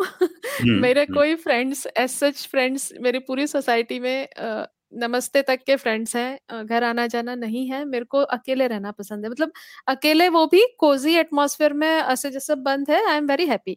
तो मेरे को अकेले रहना ज़्यादा पसंद है, तो मैं बहुत ज़्यादा फ्रेंड्स भी नहीं बनाती हूँ, बहुत लोगों से बात भी नहीं करती हूँ। लेकिन at the same time though भी गिने-चुने फ्रेंड्स हैं, लाइक like, मैंने बहुत ज़्यादा फ्रेंड रिक्वेस्ट एक्सेप्ट ही नहीं की है, बहुत गिने-चुने। और वहाँ पे भी अ, कुछ लोग कुछ लोग हैं जो दिल से मुझे बहन मानते हैं या दिल से मुझे दीदी या ताई बोलते हैं, तो वो मेरे लिए बहुत मैटर करता है क्योंकि फेसबुक एक ऐसा मीडियम है जिसमें लोग फेक भी बहुत रहते हैं। फेस को आप फेक भी कह सकते हैं। जहाँ पर आपको लगेगा कि अरे दीदी दीदी बोला लेकिन तो लेकिन जो लोग मीन करते हैं दीदी वर्ड को, जो ताई वर्ड को सचमुच मानते हैं, वो सब भाइयों की मैंने उसमें लिस्ट डाली थी। कुछ आठ दस भाई जो कि सच में दिल से मुझे बहन की तरह ट्रीट करते हैं। कुछ लोग तो बहुत छोटी बहन की तरह ट्रीट करते हैं, though I am not that much young पर अच्छा लगता है मुझे। तो इसलिए वो अभिव्यक्ति मैंने मैंने वहाँ डाली थी और अदरवाइज़ ऐसा बहुत सोशल एक चीज़ हो सकती है कि मेरे पिताजी उस वक्त जब जॉब में थे तो वो खुद सोशल वर्कर संघ के हैं बेसिकली हम लोग संघ ही हैं सब लोग। तो मैंने समिति ज्वाइन की थी मेरे भाई और पिताजी संघ में थे और साथ में पिताजी बीजेपी में भी थे तब बहुत सक्रिय कार्यकर्ता थे और एक टाइम वो चुनाव भी लड़ने वाले थे। तो हमारे यहाँ बहुत लोगों का आना जाना था। तो शायद वो थोड़ा सा आ, सोशल उस टाइम में हो मतलब मैंने देखा था कि सोशल कैसे होते हैं और वही शायद अति मेरे को इस चीज़ से निकाल लाई कि नहीं इतना सोशल नहीं होना है हम अपने आप में खुश हैं। दोनों हो सकती हैं चीज़ें। बैलेंस बैलेंस बैलेंस कह सकते पर मुझे तीन दो तीन पहलू साफ़ स्पष्ट आते हैं ना। एक तो आप बीएचएल में भी आपकी परवरिश हुई है जहाँ पर एक फैमिली वाला एटमॉस्फेयर रहता ही था। पापा लोग वहाँ पापा लोग कहा जाता था। मैंने एक बीएचएल की पोस्ट डाली थी विश्वकर्मा पूजा वाली वहाँ हम लोग बोलते थे पापा लोग। पापा लोग मतलब जहाँ सबके पापा एक साथ काम करते हैं वो सब हमारे पापा लोग। तो वो एक बहुत अच्छा माहौल था बहुत अच्छा माहौल था। हाँ। कॉलोनीज थी ना बेसिकली बीएचएल में तो वो बहुत अच्छा माहौल था। मैं मुझे भोपाल मैं बहुत बचपन में मैं गया था मेरे मामा जी का ससुराल है वहाँ पर, तो गोविंदपुरा में उनके जो ससुर साहब हैं, वो बीएचईएल में ही कार्यरत थे। तो मैं छोटा-सा रहा हूँगा और मेरा वहाँ जाना हुआ, तो फैमिली वाला एटमॉस्फेयर रहता ही है। दूसरा भोपाल का सुंदर होना, तीसरा भोपाल का सुंदर मौसम। दो दिन बारिश हुई थी और मुझे कंबल ओढ़ के सोना पड़ गया था। अच्छा, ओके। तो मुझे लगा कितनी कितनी अच्छी जगह है ये। मैं ग्वालियर का रहने वाला, यहाँ इतनी गर्मी पड़ती है। ग्वालियर में मेरा ससुराल है। अच्छा जी। हाँ जी। मेरा ससुराल के दौरान पता चल रहा है। जी और एक और सत्य आपको बताती हूँ आज कि आप जिस कॉलेज से पढ़े हैं आई गेस मेरे हस्बैंड उसी कॉलेज से पढ़े हैं आपके सीनियर रहे थे। मोस्ट अरे वाह! अरे वाह! एक बार कहीं तो भी मैंने पढ़ा था तो वो वहीं के हैं हम लोग ग्वालियर मतलब ससुराल ग्वालियर का है। ये तो बहुत अच्छी बातचीत निकल करके आई। देखिए कितना प्रूव हो रहा है ना कि लाइव बातचीत कर रहे हैं हम पहली बार। जी जी। जी। कनेक्ट। तो भगवान तो वो कहते ना दुनिया छोटी सी गोल है। बिल्कुल सही बात। है वाह ये तो बहुत अच्छी बात मालूम हुई मुझे। तो मुझे भोपाल वो मौसम के चलते वहाँ के अपनेपन के चलते और प्राकृतिक सुंदरता जो मैंने देखी हरियाली हरा भरा तो मुझे वैसे ही बहुत सुंदर लग गया था और मेरे मन में तब आ गया था मुझे भोपाल आके रहना है। फिर भगवान ने मेरी इच्छा पूर्ति भी की। सुन ली। जी। सात साल जाके भोपाल रहा। बहुत अच्छी बात। अनघा जी आपने उपन्यास लिखे हैं और उसके पीछे अलग अलग घटनाएँ भी आपने सुनाई हैं। आपका और मेरा जो पहला परिचय हुआ था वो ऐसे हुआ था कि एक सुंदर सी लघु कथा मुझे आपके द्वारा प्राप्त हुई थी जिसका शीर्षक था संरक्षक जी, जी। और शीर्षक भी बहुत अच्छा था जिस प्रकृति के एक पेड़ मतलब जो पेड़ है उसके माध्यम से ही आपने समझा दिया था उस पात्र को कहानी के पात्र को कि अपनी जड़ों से दूर नहीं हुआ जा सकता जी। वो इतनी सुंदर अभिव्यक्ति थी उस कहानी में कि मैं मैं तब से ही आपका फ़ैन हूँ आपकी लेखनी का सच कहूँ तो लिखने का और उसके पीछे जो छिपे हुए विचार हैं उसका भी। तो इनके पीछे तो कहानियाँ हैं मतलब आपने जो घटनाएँ हैं वो सुनाई ही सुनाई पर लघु कथाओं की भी आपकी एक पुस्तक प्रकाशित हुई है नवयुग की लघु कथाएँ जी। लघु कथाएँ लिखने का आपका ये कैसे प्रारंभ हुआ? जब मैंने उपन्यास लिखे तो उनकी एडवर्टाइजमेंट तो करनी होती है। क्योंकि आजकल पाठक लेखक को खुद भी एडवर्टीजमेंट करनी होती है तो मैंने फेसबुक फेसबुक ज्वाइन किया। आ, उसके बाद मैंने बहुत सारे हिंदी के ग्रुप ढूंढे क्योंकि मैंने कहा हिंदी पाठक तो मुझे हिंदी के ग्रुप में ही मिलेंगे इंग्लिश के पाठक तो नहीं पढ़ेंगे। तो मैंने खूब सारे ग्रुप्स करीब 200 ग्रुप्स ज्वाइन किए। पहले पहली बार ही फेसबुक ज्वाइन किया था और 200 ग्रुप ज्वाइन किए। सारे बुक ग्रुप में अपनी बाजीराव पेशवा की एडवर्टाइजमेंट्स में पोस्ट की मैंने। तो चलते चलते मैंने लघु कथा के परिंदे ये ग्रुप देखा। इनका ये लघु कथा क्या चीज़ है जरा देखें तो तो तब मैंने पहली बार मुझे पता चला मुझे पता नहीं था क्या है। मुझे लगता था लघु कहानी ही लघु कथा है। और उसमें मैंने पढ़ा छोटी छोटी कहा दस दस बारह बारह लाइन की कहानियाँ और ऐसी शुरुआत होगी और एकदम लास्ट में पंच लाइन ऐसी ज़बरदस्त कि वो आपके दिमाग में सन्न कर जाएगी एकदम। मैंने ये तो बहुत ही अच्छी विधा है। तो वहाँ पे हमारे एक पवन सर पवन जैन सर उसके एडमिन थे परिंदे ग्रुप के। तो मैंने एक कथा पढ़ी पढ़ी और मैंने भी एक कथा लिख के एक दस लाइन की लिख के वहाँ पे डाल दी। वो सबको बहुत पसंद आ गई। पह, पहले ही दिन सत्तर अस्सी एक सौ दस एक सौ बीस लाइक। मैंने कहा ये क्या हो गया? फिर पवन जैन सर ने बताया कि कथा अच्छी लिखी है यहाँ ये ये ऐसा सुधार कर दो तो ये प्रॉपर लघु कथा बन जाएगी। फिर ओके। हाँ फिर उन्होंने कुछ दो तीन चार गुर बताए मेरे को और फिर मैं सीख गई थोड़ी अच्छी लर्नर हूँ अच्छी स्टूडेंट रही हूँ शुरू से। मुझे समझ में आ गया। फिर मैंने लघु कथाएँ लिखी खूब सारी खूब सारी खूब सारी डेढ़ सौ करीब लघु कथाएँ लिख डाली। अब फिर उसके बाद मैंने कहा अब कहानियाँ भी लिखते हैं। अब मैं कहानियों की तरफ़ तरफ़ भी मुड़ गई हूँ। तो इस तरह से मैंने लघु कथाएँ लिखी और लघु कथाओं में कोई भी चीज़ क्षण क्षण की लघु कथा एक्चुअली शरण की कथा होती है। उसमें कोई पूरा प्रस्तावना नहीं होती कोई पात्र का एक्सप्लेनेशन नहीं होता है। अब भी यदि मुझे लगा कि यहाँ कचरा पड़ा है बस वो कचरे से दिमाग में कुछ उस क्षण जो आया उस पर आपको लिख देना होता है। तो फिर ऐसी बहुत जैसे एक छोटा सा किस्सा बताती हूँ। वो संरक्षक भी ऐसे ही लिखी थी मैं अपनी बालकनी में खड़ी थी और सामने हमारे यहाँ बहुत सारे पेड़ हैं सोसाइटी में तो एक पेड़ पे अमर बेल लगी हुई थी। और वो अमरबेल काट रहे थे। तो मुझे इतना पता है कि अमरबेल जो होती है बायो में पढ़ा था कि ये परजीवी होती है। तो बस उससे मेरे दिमाग में कहानी आ गई और मैंने लिख डाली। तो इसे तो एक एक छोटा सा और बताती हूँ। सुबह सुबह ऑफ़िस जाने की हड़बड़ी में हस्बैंड शेविंग वेविंग कुछ कर रहे थे। मेरे को उन्होंने बोला कि मेरा शर्ट लेके आ। तो वो हैंगर पे टंगा हुआ था। मैं गई मैंने हैंगर उठाया उनको शर्ट ला के दिया और हैंगर जाके रखा और वो हैंगर से मेरे दिमाग में हैंग टिल डेथ लघु कथा आई और वो इतनी चली इतनी चली चोरी भी खूब हुई बहुत जगह गई वो कथा। हैंग टिल डेथ एक कथा है। तो वो मैं कभी पढ़वाऊँगी आपको। बहुत ही पसंद आई लोगों को एकदम प्रॉपर संदेश के साथ। तो इस तरह छोटी छोटी घर की ही घटनाओं पे निकल आती है लघु कथाएँ आपकी लिखी एक लघु कथा मैंने पढ़ी थी जीना इसी का नाम है। हाँ, वो तो मेरी बहुत पसंदीदा कथा है। हाँ, जब कोई मुझसे कुछ मोटिवेशन माँगता है ना, तो मैं कई बार उस लघु कथा की लिंक शेयर कर देता हूँ। Thank you so much. कितना जीवंत उदाहरण है वो इतनी मतलब जीवंतता का और सामना करने की शक्ति का, सहन करने की शक्ति का और ज़िंदगी को एन्जॉय करने का। जी, जी। छोटा-सा किस्सा है मगर मुझे लगता है कि उससे बेहतर मोटिवेशन और क्या हो सकता है? और वो पात्र वो किरदार वो छोटी सी बातचीत वो सब अपने आप में किसी की भी जीवन में उलझन चल रही हो वो कहेगा कि पर्याप्त है हमारे लिए। तो मैं कई बार कई बार उस लघु कथा की लिंक जो है फॉरवर्ड कर देता हूँ वो मुझे बहुत बहुत धन्यवाद बहुत थैंक यू मुझे नहीं पता था थैंक यू सो मच नहीं सच में बल्कि मैं तो कह रहा हूँ ना कि मैं तो संरक्षक के संरक्षक से ही समझ गया था कि आपके विचार कितने शक्तिशाली हैं फिर चाहे वो तेरी मेरी कहानी हो हालाँकि वो रोमांटिक है मगर फिर भी उसमें परस्पर जो संबंध और एक एक दूसरे के प्रति लॉयल्टी की जो तो आपने पढ़ी भी बहुत सुंदर है। उसमें आपने वो जो बुज़ुर्ग की आवाज़ निकाली है मेरे को मतलब बहुत बहुत सुंदर पढ़ी है वो आपने। आपका प्रस्तुतिकरण इतना अच्छा है ना कोई भी कहानी देखिए यदि उसकी स्टोरी टेलिंग अच्छी ना हो तो वो उसका आधा तो रस वैसे ही चला जाता है। तो आप पढ़ते बहुत अच्छे से हैं और बहुत सुंदर प्रस्तुतिकरण उसका और चार चाँद लग जाते हैं कहानी में। थैंक यू थैंक यू आपसे ऐसा सुनना मेरे लिए बहुत सौभाग्य की बात नहीं सच सच्ची कह रही हूँ आपके जितने भी सुनने वाले हैं सब यही कहेंगे।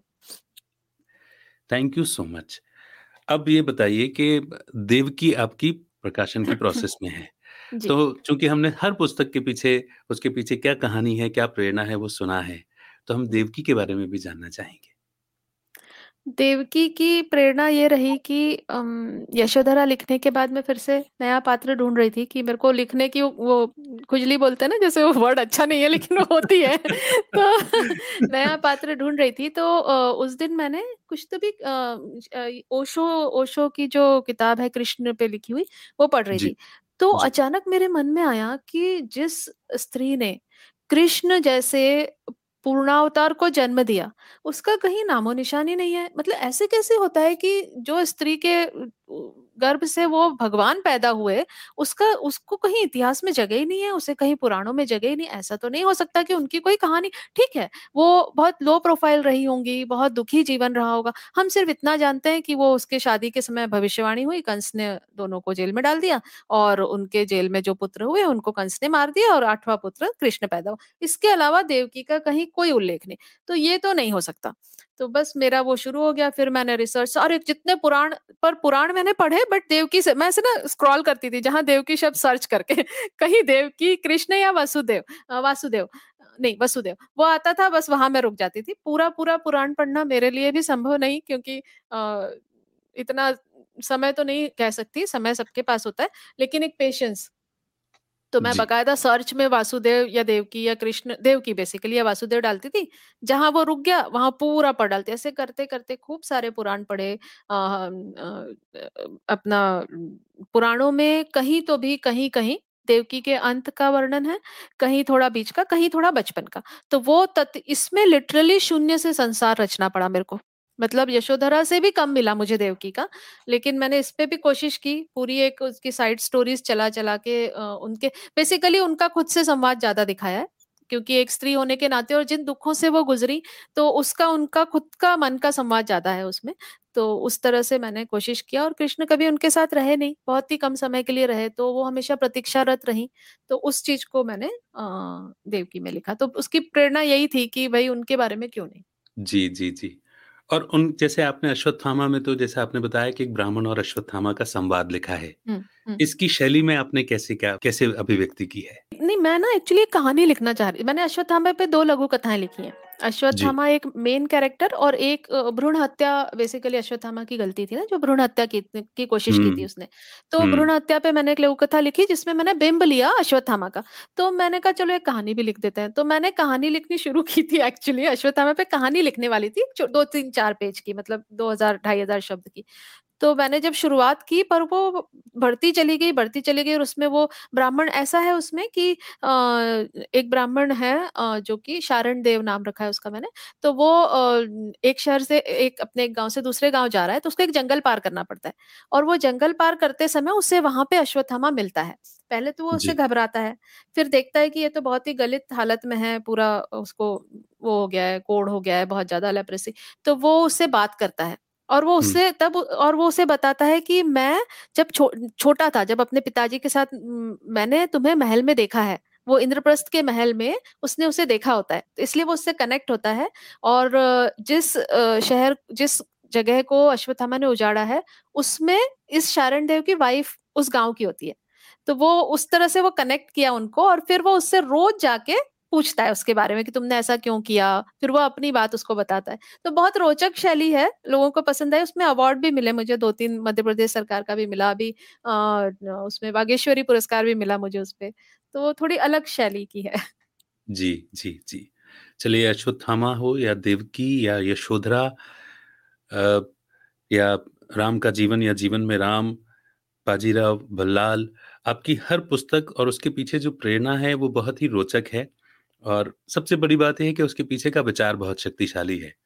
तो हालाँकि मैं जैसे आपने अभी मेरी कहानी के प्रस्तुतिकरण की तारीफ़ की और मैंने कहा कि मेरा सौभाग्य है पर मैं ऐसा समझता हूँ कि जब तक कहानी और उसके पीछे का विचार शक्तिशाली नहीं होगा मैं भी क्या प्रस्तुति दे पाऊँगा? नहीं नहीं कभी कभी हल्की कहानियाँ भी प्रस्तुतिकरण से बहुत अच्छी बन जाती है वो मैंने देखा है।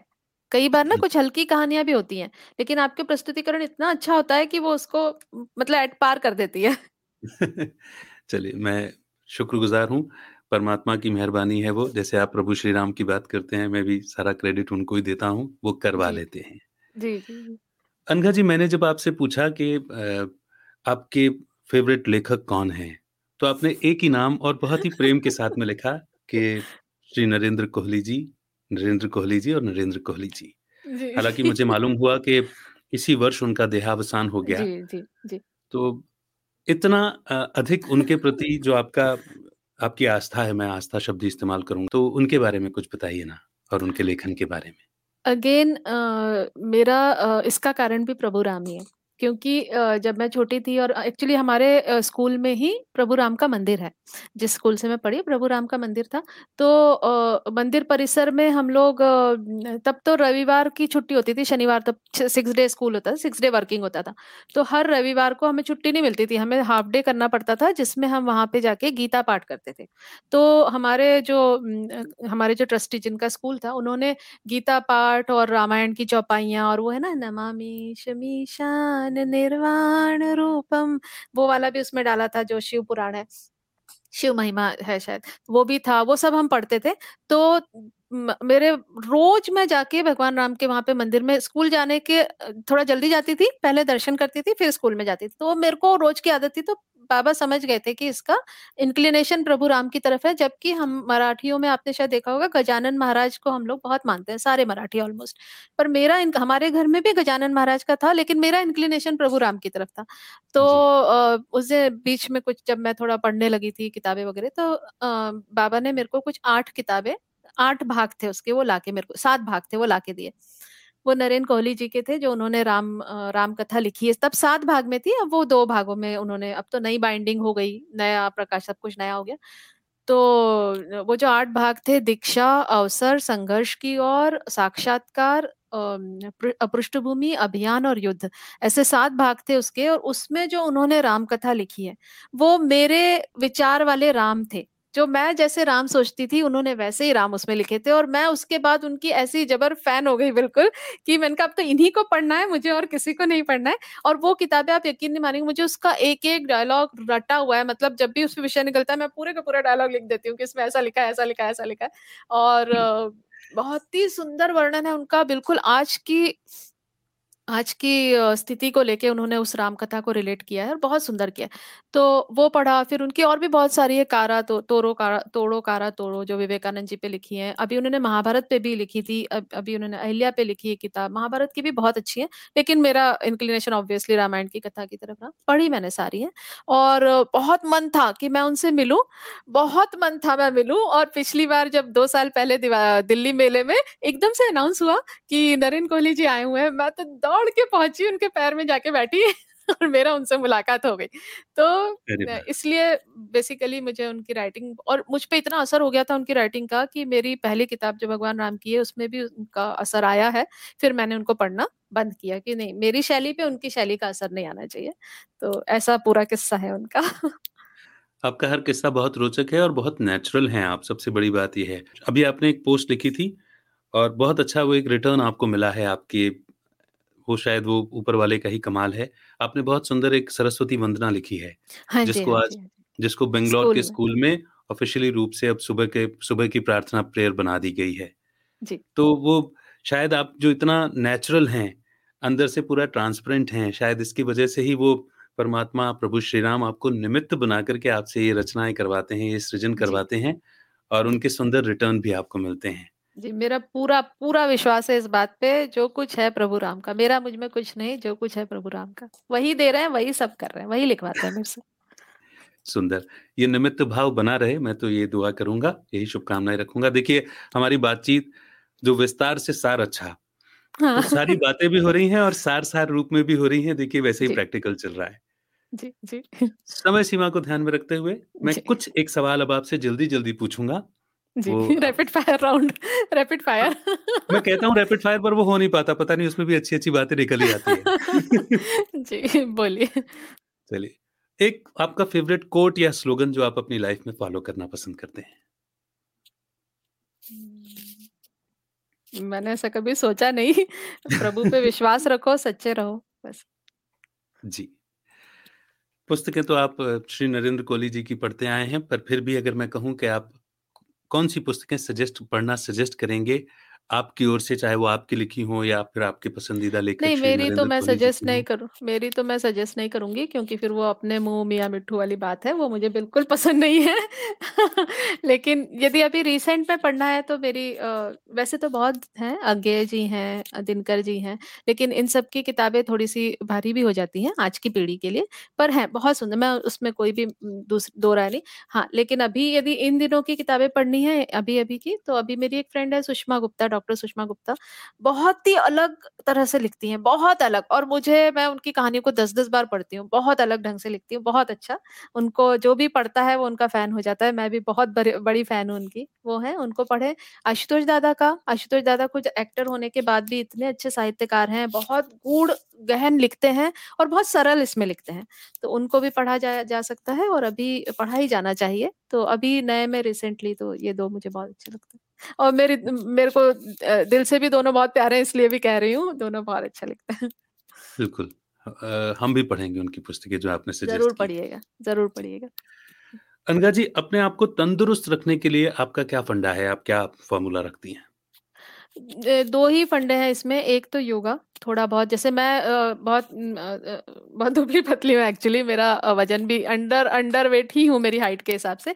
लेकिन चुस्त रहना ज़्यादा ज़रूरी है तो एक स्ट्रेचिंग एक्सरसाइज कुछ नहीं तो भी पंद्रह बीस मिनट की मैं रोज डेली और किचन में ही करती हूँ। जब तक कुकर हो रहा है या रोटी रोटी तो नहीं, जब कुकर हो रहा है, सब्ज़ी पक रही है, उतनी देर में मैं पंद्रह बीस मिनट में किचन में स्ट्रेचिंग एक्सरसाइजेस कर लेती हूँ, जिसमें कुछ एक दो योगा भी इंक्लूडेड है, जो मुझे बहुत पसंद है।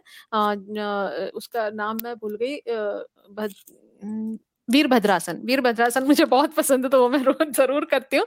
और उसके अलावा खुश रहना बहुत ज़रूरी है। हँसते रहो, खुश रहो, जो मैं भी हर बार नहीं रह पाती हूँ। मेरे को भी बहुत खुश रहना कभी कभी बहुत अंदर से लाना पड़ता है कि नहीं, मुझे खुश रहना है। सुबह उठ के रोज जब हम कराग्रे वस्त्रे लक्ष्मी बोलते हैं, सुबह उठ के मैं, मेरी आदत है कि जब भी आँख खोलूँगी तो कराग्रे वस्त्रे लक्ष्मी कर मध्य सरस्वती बोलती हूँ। तो उस वक्त ज़रूर हमें बोलना चाहिए मैंने शुरू किया है, अभी अभी शुरू किया दो तीन दिन पहले, शायद इसका असर आगे दिखे। रोज बोलना चाहिए कि मैं दिन भर प्रसन्न रहूँगी, रहूँगा। मैं किसी को दुख नहीं दूँगी, किसी की तकलीफ़ का कारण नहीं बनूँगी और मैं खुद खुश रहने की कोशिश करूँगी। ये मैंने अभी बोलना शुरू किया है। ये बोल बोल के बोल बोल के दिमाग को गाइड करना है। तो ये देखते हैं इसका क्या असर होता है। जी बिल्कुल ये ऑटो सजेशन बिल्कुल काम करेगा और आप वैसे ही खुश मिजाज हैं बहुत ये मैं बहुत रोती जल्दी भी बहुत हूँ बहुत रोती हूँ बहुत रोती हूँ। चूँकि आप नेचुरल हैं इसीलिए। इमोशनल। हाँ। चलिए परिवार में सौहार्द और हारमोनी बनी रहे इसके लिए आप क्या करते हैं? इसके लिए कुछ खास नहीं करती देखिए स्पेस देना ज़रूरी होता है सबको। है ना? क्योंकि हस्बैंड यदि ऑफ़िस से सुबह सात बजे का गया बंदा, यदि रात को साढ़े आठ घर आ रहे हैं तो उनको ये नहीं आते से उनके सर पे बैठ जाओ। स्पेस देना ज़रूरी है, वो आने के बाद यदि टीवी देखना चाहते, मेरे को टीवी देखना बिल्कुल पसंद नहीं है। मतलब मेरे घर में रात में जो हस्बैंड चैनल लगा के जाते हैं, वो जब आते हैं तो वही चैनल लगा होता है बिकॉज़ मैं टीवी टच ही नहीं करती, मेरे को बिल्कुल पसंद नहीं है। लेकिन यदि उन्हें रिलैक्स लगता है टीवी देख के तो वो देखें, उसमें बीच में कीड़ा नहीं करना चाहिए बिकॉज़ उनको भी रिलैक्सेशन ज़रूरी है। स्पेस चाहिए, वो भी मुझे स्पेस देते हैं, उन्हें मालूम है, ऐसे नहीं पसंद है। मैं अपना ईयरफोन लगा के अपना कुछ कहानी ऑडियो बुक सुन लूँ, कुछ सुन लूँ। बेटे ने तो अपनी स्पेस ले ही रखी है, खैर, उन्हें उन्हें जब वीडियो गेम खेलना होता है, लेकिन बहुत ज़्यादा लिमिट में है। एक घंटा उसको हमने दे रखा है। दिन में कभी भी एक घंटा तुम वीडियो गेम खेल सकते हो। वो बिल्कुल घड़ी लगा के एक घंटा खेलता है, खुद बंद कर देता है, क्योंकि उसे मालूम है कि मुझे एक घंटा मिला हुआ है। यदि हम उसे रोकेंगे तो वो चिड़चिड़ करेगा। तो वो सबको स्पेस देना ज़रूरी है। आप मेरी मदर इन लॉ भी उनको टीवी देखना पसंद है। उनको हमने उनके कमरे में टीवी दे दिया है कि आप आराम से देखिए। तो उसी से घर में शांति रहती है। सो so, एक हारमोनी तभी रहेगी नहीं तो मुश्किल है। बिल्कुल बहुत सुंदर। ये मेरा अनुभव है मतलब ज़रूरी नहीं है सब जगह सेट करे पर मे, आ, मेरे घर में चल जाता है। बिल्कुल इसलिए मैंने पर्सनल आपका ही फंडा आपका फॉर्मूला ही पूछा। यूँ तो आप कोई भी चीज़ अपने जुनून, अपने शौक से ही करते हैं, मुझे मालूम है। भले आप ट्यूटर भी बने हैं, तो उसके पीछे आपका सिद्धांत ये है कि आप सही शिक्षा, सही तरीके से, सही ज्ञान औरों तक पहुँचाने में कंट्रीब्यूट करना चाहते हैं। लेकिन फिर भी मेरा अगला जो सवाल है, वो कुछ मैंने पहले भूमिका बांधी इसीलिए। अच्छा। ओके। पैसा बनाना और पैसा बचाना, इसके लिए आपका क्या फ़ॉर्मूला है? देखो पैसा बन पैसा बनाने के लिए काम करना ही पड़ता है और देखो ट्यूटर पैसा बचाना तो हम तो मराठी हैं वैसे ही कोकणस्थ ब्राह्मण बहुत कंजूस के नाम से जाने जाते हैं तो कहीं भी पैसा फिजूल खर्ची ना मैं करती हूँ, ना हस्बैंड को करने देती हूँ, वो वो भी नहीं करते, लेकिन यदि कहीं कर रहे हैं, वो मुझसे पूछते हैं ये सात हज़ार का ले लूँ? मैं बोलती हूँ, क्या ज़रूरत है? अभी घर पे है, तुमको ज़रूरत है लेने की? तो वो एक बचाने का वो अपने आप बच जाता है पैसा, कंजूस कह सकते हैं आप मुझे, लेकिन फिजूल खर्ची मेरे को बिल्कुल भी पसंद नहीं है, और शायद आपको ये जान के आश्चर्य होगा, बताना चाहिए नहीं, पता नहीं, आप भले काट दीजिएगा इस बात को एडिटिंग में, लेकिन शादी के इतने सालों में भी मैंने एक भी गहना नहीं खरीदा है। So I don't like jewellery तो पैसा तो बच ही जाता। एडिट नहीं होना चाहिए। ये तो, तो बिल्कुल एडिट नहीं होना चाहिए। क्योंकि ज्वेलरी सिर्फ़ अलमारी का धन है कहते हैं जैसे तिजोरी का धन है। वो हम कितनी भी ज्वेलरी ले रहे हैं कि कभी ज़रूरत पड़ी तो हम इसे इसे हमें मुसीबत के टाइम काम आएगी लेकिन वो कभी ज्वेलरी कोई रखता ही नहीं है बेचता ही नहीं है एक्चुअली तो वो सिर्फ़ तिजोरी का धन है ना हम पहन पाते हैं गुड़गांव जैसी जगह रहते हैं। पहनने का संभव नहीं है कि आप ज्वेलरी पहन के ना मुझे शौक भी नहीं है। और पैसा कमाने की बात जहाँ तक है, देखो एक, देखिए एक चीज़ है कि मैं सेकेंडरी सोर्स हूँ इनकम का हमारे घर में। मैं जॉब करती थी, मैंने जॉब छोड़ दिया, क्योंकि बेटा हुआ तो मेरी प्रायोरिटी बदल गई। मैंने कहा, नहीं, अभी मेरे को बेटे पे ध्यान देना ज़रूरी है। भगवान की दया से बहुत बहुत ब्रिलियंट बेटा मिला है तो उसको सही राह पे डालना बहुत ज़रूरी था, नहीं तो उसकी एनर्जी गलत जगह चली जाती। तो मैंने जॉब छोड़ दिया और बहुत अच्छा जॉब था स्टरलाइट इंडस्ट्रीज़ में थी मैं। तो फिर मैंने कहा, लेकिन पढ़ाई वेस्ट नहीं होनी चाहिए। तो कुछ नहीं तो कुछ कुछ ना कुछ करना है और मैंने ट्यूटर बन गई और थोड़ी बहुत कमाई उससे हो रही है तो ठीक है, लेकिन मैं सेकेंडरी सोर्स हूँ ना तो मैं अपने हिसाब से अपनी ज़िंदगी जी सकती हूँ तो यही है और कुछ नहीं। और बहुत सुंदर और अच्छे आंसर मिल रहे हैं अनघा जी आपको जानने का और अच्छा मौका मिल रहा है। देखिए जो बात आपने एडिट करने के लिए कही वो तो करनी ही नहीं है। और जो बात आपने खर्चा बचाने की कही वो भी बहुत इंपॉर्टेंट है। एक सवाल ज़रूर आना चाहिए कि क्या ये ज़रूरी है कि क्या ये अभी लेना चाहिए या नहीं लेना चाहिए? हाँ, ये बहुत इंपॉर्टेंट ज़रूरी नहीं है तो मत लो। ज़रूरी है तो फिर पूछने की ज़रूरत ही नहीं है और ज़रूरी नहीं है तो क्यों पूछना? है ना? बिल्कुल। हालाँकि ये सवाल पूछना आपसे बेमानी होगा लेकिन फिर भी चूँकि मेरी इस लिस्ट में है तो मैं ज़रूर पूछूँगा। मन और आत्मा की शांति के लिए आध्यात्मिक उन्नति के लिए आप क्या करते हैं? मैंने अगेन मेरा इंक्लिनेशन आध्यात्म की तरफ़ बहुत ज़्यादा है आप जानते हैं। तो सभी जानते हैं इनफैक्ट मेरे जितने फ्रेंड हैं सब ये चीज़ जानते हैं। तो मैंने कुछ चीज़ें मैंने सबसे पहले जो श्री श्री रवि रविशंकर जी हैं उनका आर्ट ऑफ़ लिविंग सीखा फिर मैंने रेकी सीखा। और रेकी का फ़र्स्ट कोर्स किया तभी मुझे बहुत सारे एक्सपीरियंसेस आए कभी फुर्सत में बताऊँगी। बहुत एक्सपीरियंस है जो चालीस दिन मैंने रेकी की उसके बाद। उसके बाद मैंने सेकंड कोर्स सीखा। फिर हमारे जो सर थे रेकी के उन्होंने कहा आप थर्ड कोर्स भी कर लीजिए क्योंकि ये आपके एनलाइटनमेंट के लिए बहुत ज़रूरी है। लेकिन मैंने थर्ड कोर्स नहीं किया क्योंकि दो कोर्स में ही मुझे जो अनुभव आए थे जो मुझे दिखा है या जो मैंने महसूस किया है वो इतना ज़्यादा था कि मेरी मेरे को चक्कर आके मैं गिर जाती थी क्योंकि वो एनर्जी मेरा शरीर वो एनर्जी सहन नहीं कर पाया। तो मैंने कहा नहीं मैं थर्ड कोर्स नहीं करूँगी तो अभी मैं रुकी हुई हूँ। उसके अलावा ओम का पाठ मैं करती हूँ। बहुत कोशिश करती हूँ कई बार बीच में छूट जाता है आ, लेकिन करती हूँ ओम का ओम से मेडिटेशन करने की कोशिश करती हूँ। और एक चीज़ और करती हूँ मैं मैं हर शुक्रवार को मौन व्रत करती हूँ। और मौन व्रत मैं गुरुवार की रात से शुरू करती हूँ, वो शनिवार की सुबह खोलती हूँ। और मेरे घर परिवार के सब लोग मेरे इस मौन व्रत में मेरी मदद ये करते हैं कि मैंने उनको कह रखा है कि आप सोचिए मैं आज घर पे नहीं हूँ। हूँ ही नहीं तो आप मुझसे कुछ पूछोगे ही नहीं। और यदि बहुत ही अर्जेंट कुछ पूछने का आ गया तो मैं उन्हें लिख के बता देती हूँ कि ऐसा यहाँ रखिए चीज़ या ये ऐसे करना है, लिख के बता देती हूँ। और रामनवमी के पूरे नौ दिन में मौन व्रत करती हूँ।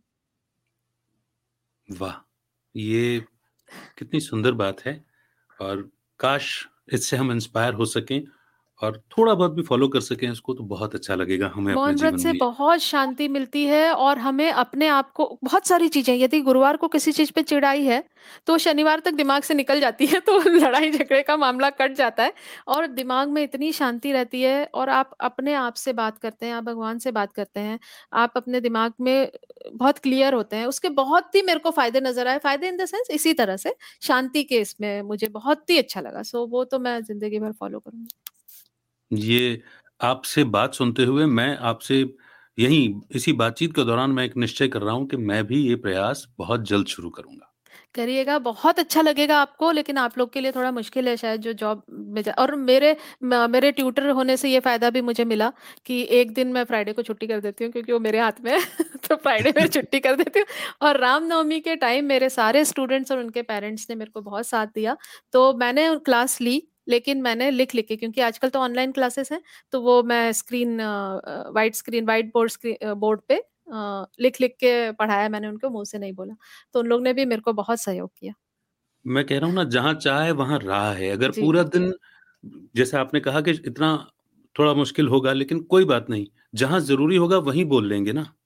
लेकिन कोशिश मैं ज़रूर करूँगा ये आपसे इस बातचीत के दौरान ये तय हो गया। चलो बहुत अच्छे। एक भी बंदा या कोई इंसान मेरी वजह से इंस्पायर होके करे आपको बहुत सुख मिलेगा देखिएगा। मैं बिल्कुल मैं इसलिए मैं मैं क्योंकि ये ऑनलाइन इसको सब सुनने वाले हैं सब देखने वाले हैं। तो ये मेरे ऊपर भी सवाल होगा। ये घोषणा ही एक तरह से कि मैं ऐसे करने वाला हूँ। चलो बहुत अच्छी बात।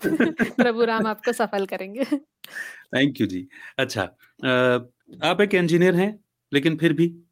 अपने आप को टेक्निकली क्योंकि हर तरफ़ जो है टेक्निकली एडवांसमेंट हो रहा है उसका बोलबाला हो रहा है एआई आ गया है आर्टिफिशियल इंटेलिजेंस आ गया है आप अपने आप को टेक्निकली अपग्रेड रखने के लिए क्या करते हैं? नहीं, मैं नहीं रखती हूँ, मैं सही बताऊँ। अब मैं सिर्फ़ नाम की इंजीनियर हूँ, आई मस्ट से क्योंकि क्योंकि जॉब छोड़ के भी मुझे करीब हो गए होंगे 10 साल। तो अब मेरे को उसमें रस नहीं आता, भौतिक चीज़ों में मतलब हो सकता है लोग बाग मेरी बात पे हँसे भी हो सकता है, कुछ भी कहें मेरे को उससे फ़र्क नहीं पड़ता। लेकिन मुझे इन सब फ़िज़िकल थिंग्स में ना बिल्कुल भी इंटरेस्ट नहीं रहा, गैजेट्स ये वो। तो मैं अपने आप को बिल्कुल अपडेट नहीं रखती। मेरा बेटा है जो मुझे बीच-बीच में चीज़ें बताता रहता है और उससे मैं लघु कथाएँ लिख देती हूँ। विज्ञान पे मैं बहुत लघु कथाएँ लिखती हूँ, तो वो कोई भी नई टेक्नोलॉजी आई है तो वो मुझे बता देता है कि मम्मा ये, टेक्नोलॉजी आई है, मैं समझ लेती हूँ, कुछ लिख देती हूँ, लेकिन मैं अपडेट नहीं क्योंकि मुझे ज़रूरत नहीं है, मैं 11th-12th को पढ़ाती हूँ अ, 10th 11th-12th को तो उनका जितना थ्योरी है, जितना कोर्स है वो मुझे बहुत अच्छे से आता है, तो मैं नहीं रखती अपने आप को अपडेट ज़रूरत नहीं महसूस होती। मैं समझ रहा हूँ कि ये भी एक सुंदर पहलू है आपके जीवन को आपको समझने के लिए कि आध्यात्मिकता का इंक्लिनेशन इतना सुंदर है और जितना ज़रूरी है उतना आप समझ भी लेते हैं, पढ़ भी लेते हैं और उतना आप अपने स्टूडेंट्स को पढ़ा भी रहे हैं। और वो रचनाओं में भी आ रहा है, आपकी लघु कथाओं में भी आ रहा है, जैसा आपने बताया कि शाश्वत के सहयोग से आप कर लेते हैं। तो ये तो बहुत सुंदर बात हुई जानने की। अनघा जी, इतनी सारी बातचीत हुई, आपने इतनी सारी कविताएँ भी लिखी हैं।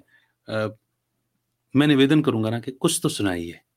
कविताओं में ऐसा कोई मेरा ख़ास वो नहीं है। कविताओं में मेरा कोई ख़ास हाथ नहीं है। आप रैप भी लिख देते हैं। ऐसे कुछ भी लिख देती हूँ और लोगों को पसंद आ जाती है और कुछ नहीं। कविताएँ ही मेरे को अच्छा लघु कथा, कुछ भी, जो भी आप सुनाना चाहें। मेरे को 1 मिनट मेरे को मोबाइल में सर्च करना पड़ेगा। आप पहले बोल के रखते तो मैं निकाल के रखती। एक सेकंड होल्ड करिए क्योंकि मुझे ऐसा कुछ याद नहीं रहता, कविताएँ ऐसी ख़ास कोई मेरा वो नहीं है ना, फॉर्टे नहीं है मेरा। कोई बात नहीं। अच्छा मैं ना कविता नहीं मैं थोड़ा गद्यात्मक लिखती हूँ एक्चुअली कविता की वो तुकबंदी और वो सब मुझे नहीं आता क्योंकि वो मात्रा वात्रा मेरे को कुछ पता नहीं। बिल्कुल टेक्निकल मेरे को नॉलेज नॉलेज नहीं उसका। तो जन्माष्टमी के टाइम मैंने इसे लिखा था। फेसबुक पे वही पढ़ रही हूँ। जी। ए सुनो वो पलाश के फूल याद है तुम्हें? तपती गर्मी में लेकर आए थे तुम मेरे लिए। कैसे सूख गए हैं देखो तो। और वो मुरली वो मोरपंख जो तुम छोड़ गए थे पीछे। सब संभाल कर रखे हैं मैंने उस संदूक में। जानते हो कान्हा सब कह रहे हैं कि बावरी हो गई है राधा। आज फिर मैंने वो संदूक जो खोली है यादों की। बस और कुछ नहीं। बस इतना ही है। बहुत सुंदर है, बहुत सुंदर है। मुझे जब आप ये सुना रहे थे तो मुझे कहीं ये वो तो नहीं कहानी याद आ गई एकदम हाँ, आपने भी उसी तर्ज में सुनाई है। ऐसी खास कोई कविताएँ नहीं है मेरे पास। अनुभव ज़्यादा है जो मैं कहानियों में लिखती हूँ। एक और है कृष्ण पे ही लिखती हूँ, पता नहीं कविताएँ क्यों कृष्ण पे। जी। ए सुनो, वो मुरली याद है तुम्हें, जिस पर तुम प्रेम धुन बजाया करते थे? और मैं मंत्रमुग्ध हो झूम उठती थी। आज मिली थी मुझे वह मुरली, यादों की दराज में, पीछे की ओर, गुमसुम सी। विरह धुन बजाती। हाँ, उसी दराज में, जिसमें कभी पलाश के फूल हमेशा ताज़ा रहते थे, जो सूख गए हैं अब। सुनो, ले जाओ ना आकर उस मुरली को। यादों की दराज भर गई है बहुत, खाली करना चाहती हूँ अब। सुनो ना कान्हा। बस। अब अब और नहीं बस। नहीं, बिल्कुल चलेगा। लेकिन मुझे खुशी इस बात की हो रही है कि मैंने पहली बार ही आपको इस तरह से कहते हुए सुना है। पर कहीं कहीं ये वो तो नहीं, यही भाव पकड़ करके वो कहानी चली है आगे।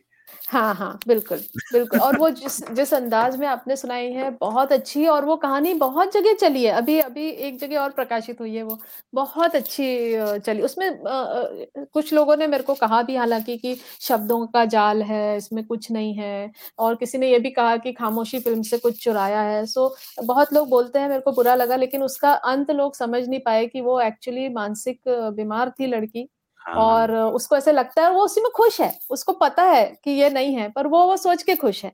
तो उसमें हाँ। पता नहीं यादों का जाल बातों शब्दों का जाल हो सकता है। पर वो आखिरी कड़क आवाज़ निकालते मुझे बड़ी तकलीफ़ हुई थी। तकलीफ़ हुई थी। बहुत तकलीफ़ हुई क्योंकि वो इतना वो इतना उसमें रमी हुई है कि उसको भ्रम हो रहा है कि उसको वो वो आ गया। हाँ हाँ तो वो तो उसका वो तो, मेरी पहली कहानी थी यहाँ पे मतलब वो दस कहानियों के बाद की वो पहली कहानी थी। हाँ तो मैं वही कह रहा हूँ ना कि वो आखिरी कड़क आवाज़ निकालते मुझे मुझे खुद पीड़ा हुई थी। सिरहन और अच्छा एक बात बताऊँ आज आज विवाह पंचमी है और आज के दिन प्रभु राम और माता सीता का विवाह हुआ था। अरे वाह! और और उनके गिफ्ट के लिए आज मैंने उनके लिए एक स्वेटर बुना है क्योंकि ठंड आ गई है और दाल बाटी का भोग है अभी साढ़े आठ बजे दाल बाटी बनेगी मैंने ही बनाई है। मैं आपका बहुत शुक्रगुजार हूँ कि आपने मुझे इतना सारा समय दे दिया और मैंने आज सवाल कुछ काटे हैं लेकिन मैं आपसे वादा ले रहा हूँ कि हम जल्दी ही फिर एक बार एक सेशन करेंगे जिसमें और विस्तार से यदि दर्शक यदि दर्शक बोर ना हुए हो तो मैं आने को तैयार हूँ। कतई नहीं कतई नहीं। मैं यहाँ पर अभी चूँकि समय, आप समय सीमा के चलते आपसे इजाज़त लूँगा और आपका शुक्रिया अदा करूँगा कि आपने जो कुछ भी बताया, आपकी रचनाओं के पीछे की कहानियाँ और जो छोटी छोटी बातें हमें आपके, आपसे सीखने को मिली हैं, जिन जिन नियमों को आप फॉलो करती हैं या जिन सिद्धांतों को आप फॉलो करती हैं, चाहे वो घर की पेरेंटिंग से लेकर के जो शुरू होने वाली बातें हमें मालूम हुई तो इन सबसे बहुत सारी प्रेरणा ली जा सकती है और मैंने तो आपको वादा कर भी दिया कि मैं ये मौन व्रत वाली चीज़ मैं इसको कैसे ना कैसे करके फॉलो करूँगा।